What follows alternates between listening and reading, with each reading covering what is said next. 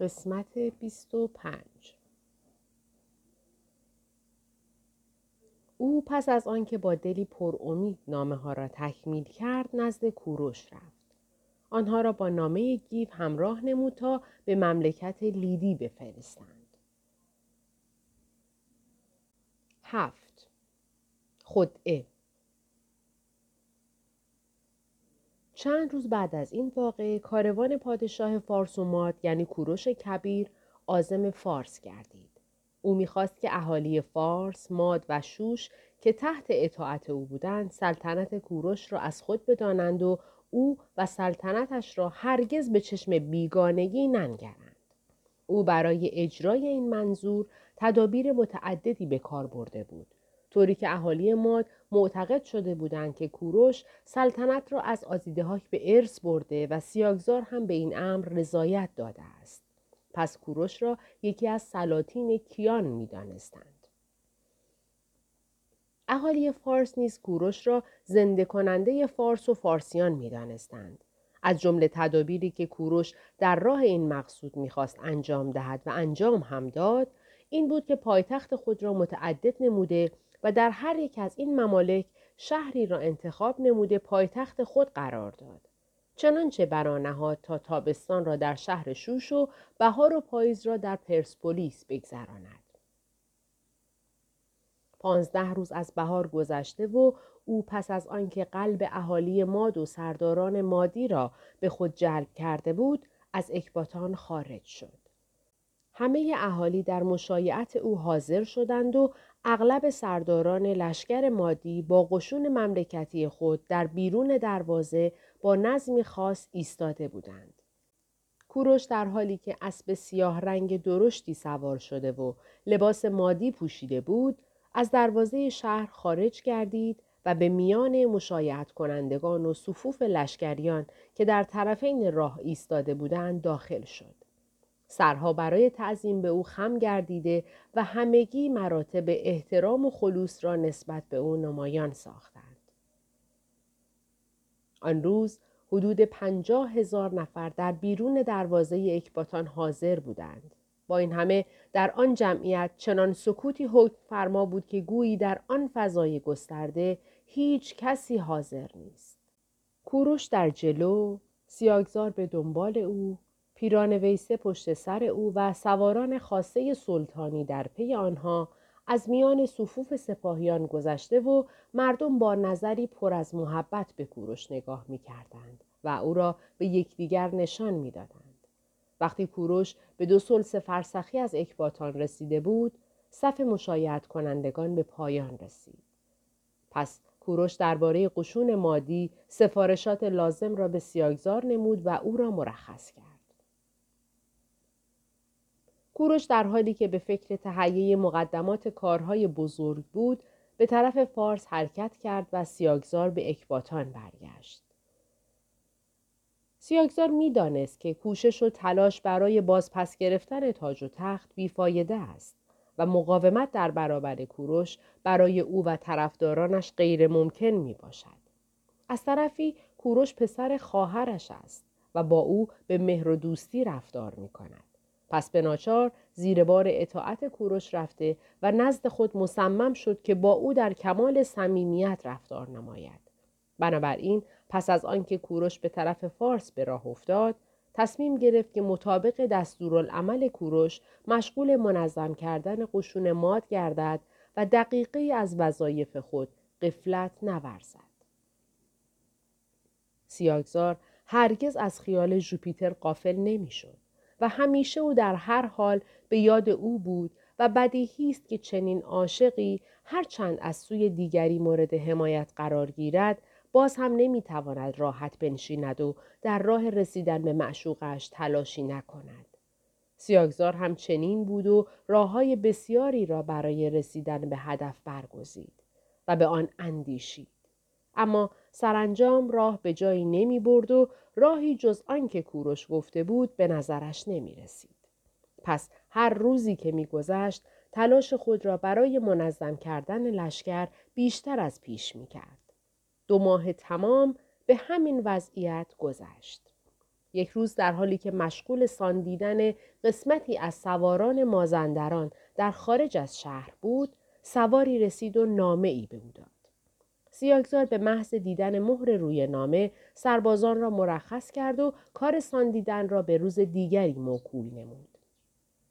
سپس خود بر بالای سنگی نشست. عنوان نامه را دید که با خط یونانی نوشته است. این نامه تعجب او را برانگیخت.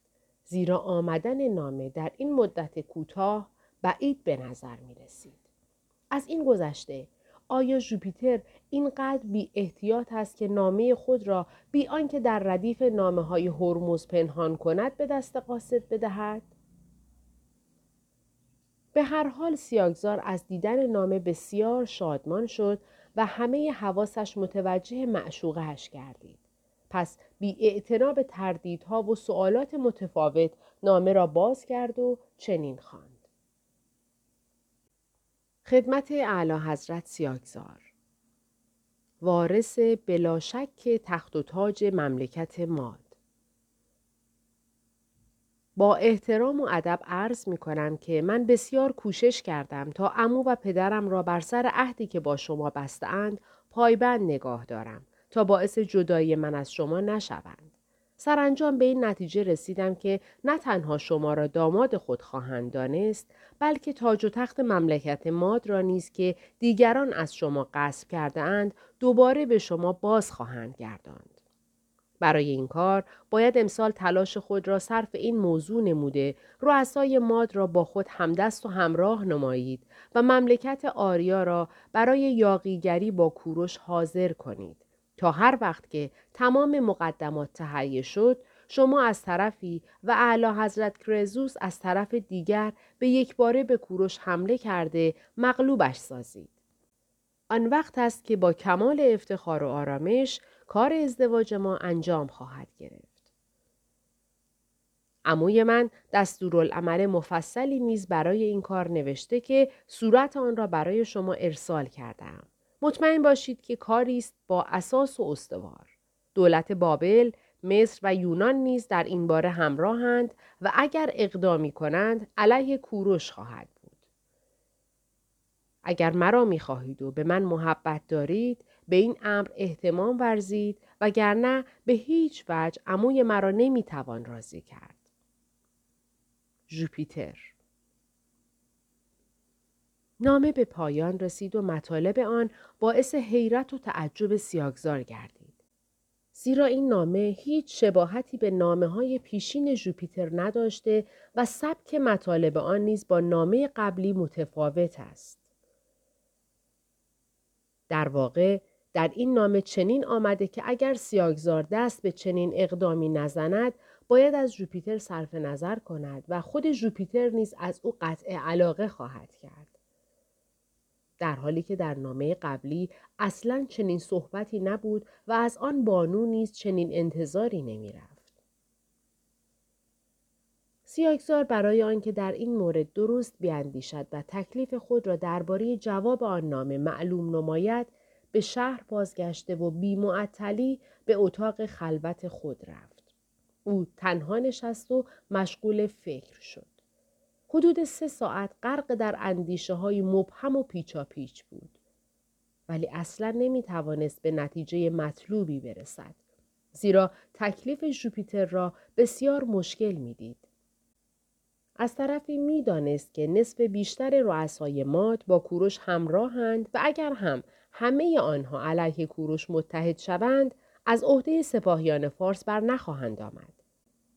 اگر هم تنها به یاری کرزوس اعتماد کند و قشون او را به ماد فرا بخواند حتی اگر کوروش مغلوب گردد باز هم ممکن است سپاهان لیدی و کرزوس بر سرزمین ماد و پارس حکم برانند. زیرا حرص جهانگیری نیز بر کرزوس حاکم است و مدتی است که قصد اضافه کردن سرزمین های مجاور به مملکت لیدی را در سر می پروراند. از طرفی نگران این موضوع بود که اگر این تکلیف را رد نماید جوپیتر از او خواهد رنجید و حتی ممکن است به کلی از او صرف نظر کند. زیرا با رد این خواسته یعنی خود جوپیتر را رد کرده است.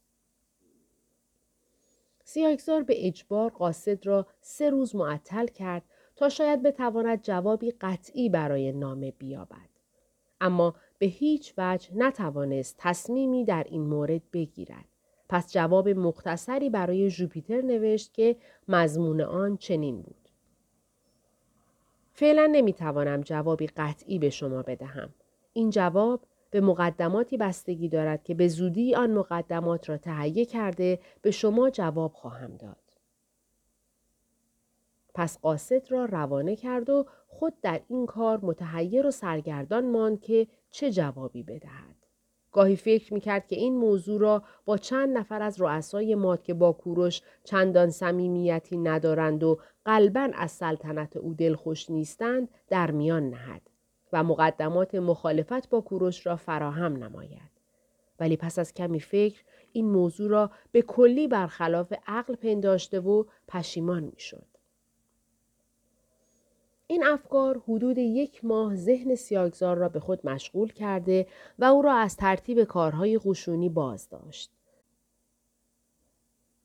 سپس یک روز در حالی که در بیرون دروازه غربی اکباتان با فکری پریشان مشغول ساندیدن عدهای از سواران قبیله خود بود و قصد داشت آنها را برای خود تربیت کند قاصدی رسید و نامه ای را از زیر برگردان کلاه نمدی خود بیرون آورده به سیاگزار داد.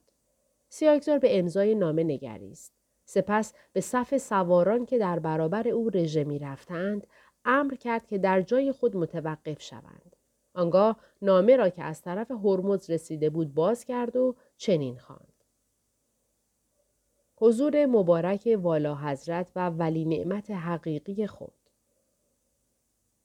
با کمال عجز و حقارت عرض می کنم که گرچه کارهای سیاسی چندان پیشرفتی ندارد ولی من از طرف شاهزاده خانم محترم لیدی جوپیتر خبرهای خوبی دارم.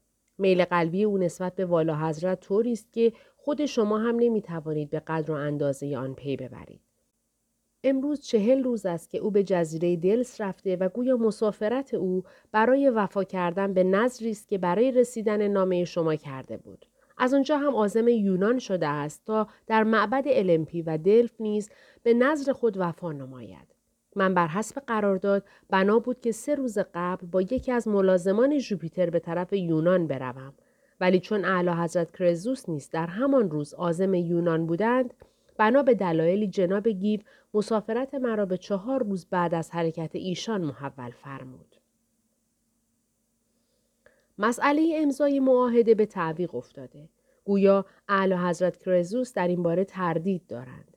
در اینجا با ما با مهربانی و ملاتفت رفتار می کنند. تا کنون همه روزها را میهمان دولت بوده و میهماندار خصوصی برای ما معین کردند. جواب امضای معاهده را هر روز به نوعی به تأخیر میافکنند. سه روز قبل به ایلچی ایران خبر دادند که اعلی حضرت عازم معبد دلف است پس از مراجعت از آنجا معاهده امضا خواهد شد. گویا این مسافرت هم با امضای معاهده بی ارتباط نیست. به هر حال من فردا عازم یونان هستم و در شهر آتن به شاهزاده خانم ملحق خواهم شد. گمان می کنم که این مسافرت من حدود چهل روز به طول انجامد. امیدوارم پس از مراجعت از این سفر تفصیل مسافرت خود را مفصلا عرض کنم. چاکر حقیقی هرمز سیاهزار پس از مطالعه این نامه دست به جیب برده از میان نامه ها آخرین نامه جوپیتر را پیدا کرده به امضا و خط آن نگاه کرد. تاریخ آن را به دقت ملاحظه نمود و با مضمون نامه قبلی هرمز تطبیق داد. سپس هر دو نامه را در کنار هم گذاشت. در سیمایش آثار شادمانی و شعفی خاص نمایان شد.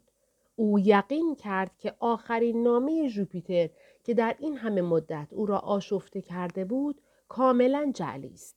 زیرا در زمان نوشته شدن آن نامه جوپیتر در جزیره دلس بوده و علاوه بر آن مضمون و خط آن نیز نشان می دهد که هیچ شباهتی به نامه های قبلی جوپیتر ندارد. آنگاه پس از اندکی تفکر بالای سنگی نشست و سان سواران را به عهده دیگری واگذارد و خود مشغول نوشتن شد. حدود نیم ساعت بعد که نوشتن نامه به پایان رسید آن را به قاصدی داد تا به کوروش رسانده و جواب آن را بیاورد سپس خود برخواسته و دوباره مشغول انجام کارهای نظامی خود شد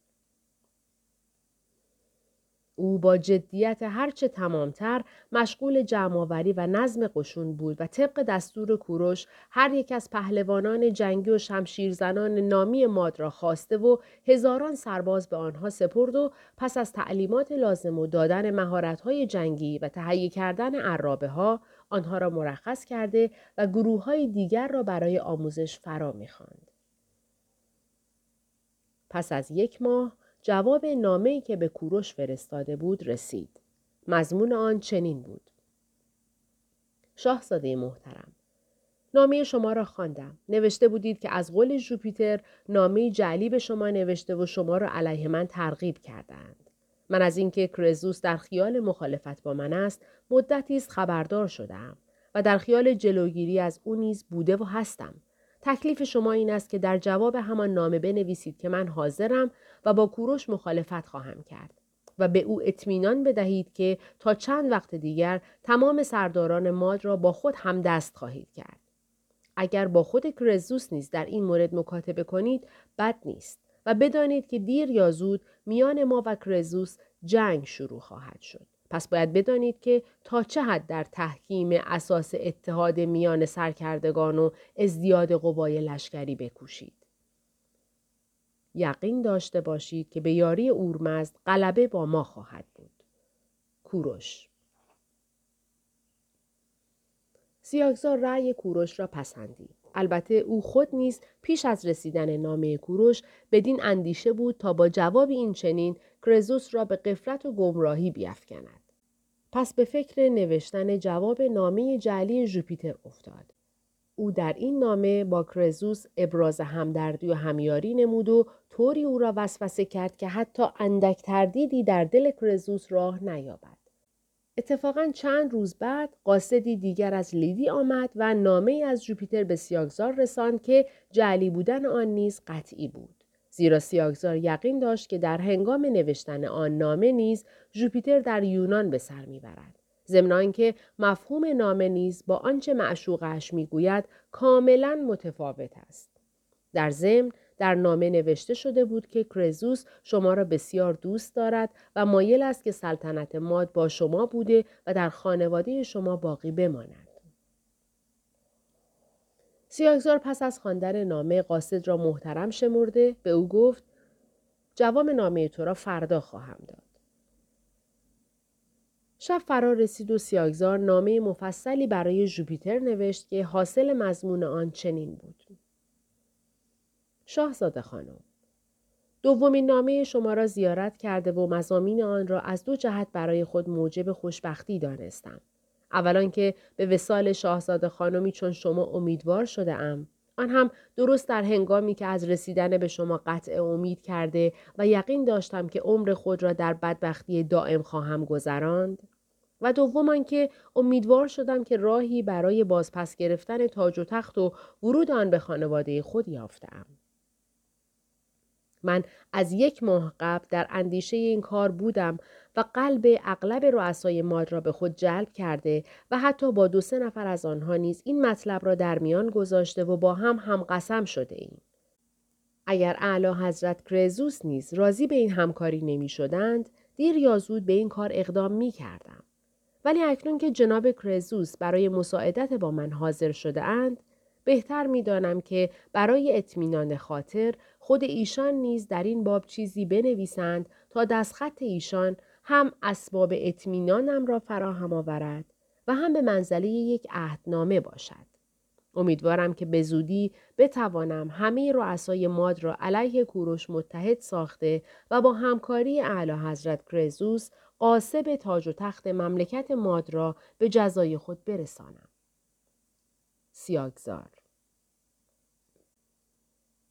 سیاگزار نامه را به قاصد سپرد و در خلوت به او سفارش کرد. مبادا در این مورد با کسی صحبتی کنی. باید با احتیاط کامل از مملکت ماد خارج شده و این نامه را برسانی. تو حامل نامه بسیار مهم هستی. قاصد نیز به سیاهزار اطمینان داد که نامه را به سلامت به مقصد میرساند و از استادی و مهارت خود در پنهان داشتن نامه و رساندن آن به افراد مهم قصه ها نقل کرد و حدود یک ساعت از وقت سیاهزار را با همین حکایت ها به خود اختصاص داد. سیاهزار با آنکه کار زیادی داشت و باید چند نامه رسیده از ولایات دیگر را مطالعه می کرد و جواب می‌داد اما باز هم خود را به شنیدن قصه های او مایل نشان داده و در حین تعریف کردن او را تحسین کرده و هر بار به مهم بودن و مفهوم کلی نامه اشاره می نمود. قاصد نیست که به اهمیت نامه پی برده بود هرچه زودتر به منزل خود رفت تا صبح زود به طرف لیدی حرکت کند.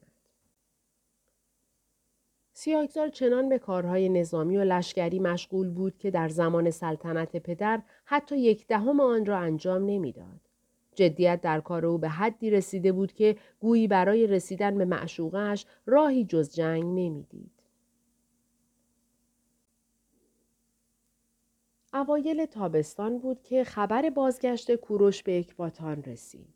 چند روز بعد کوروش با چند نفر از سرکردگان فارس و شوش وارد اکباتان شد.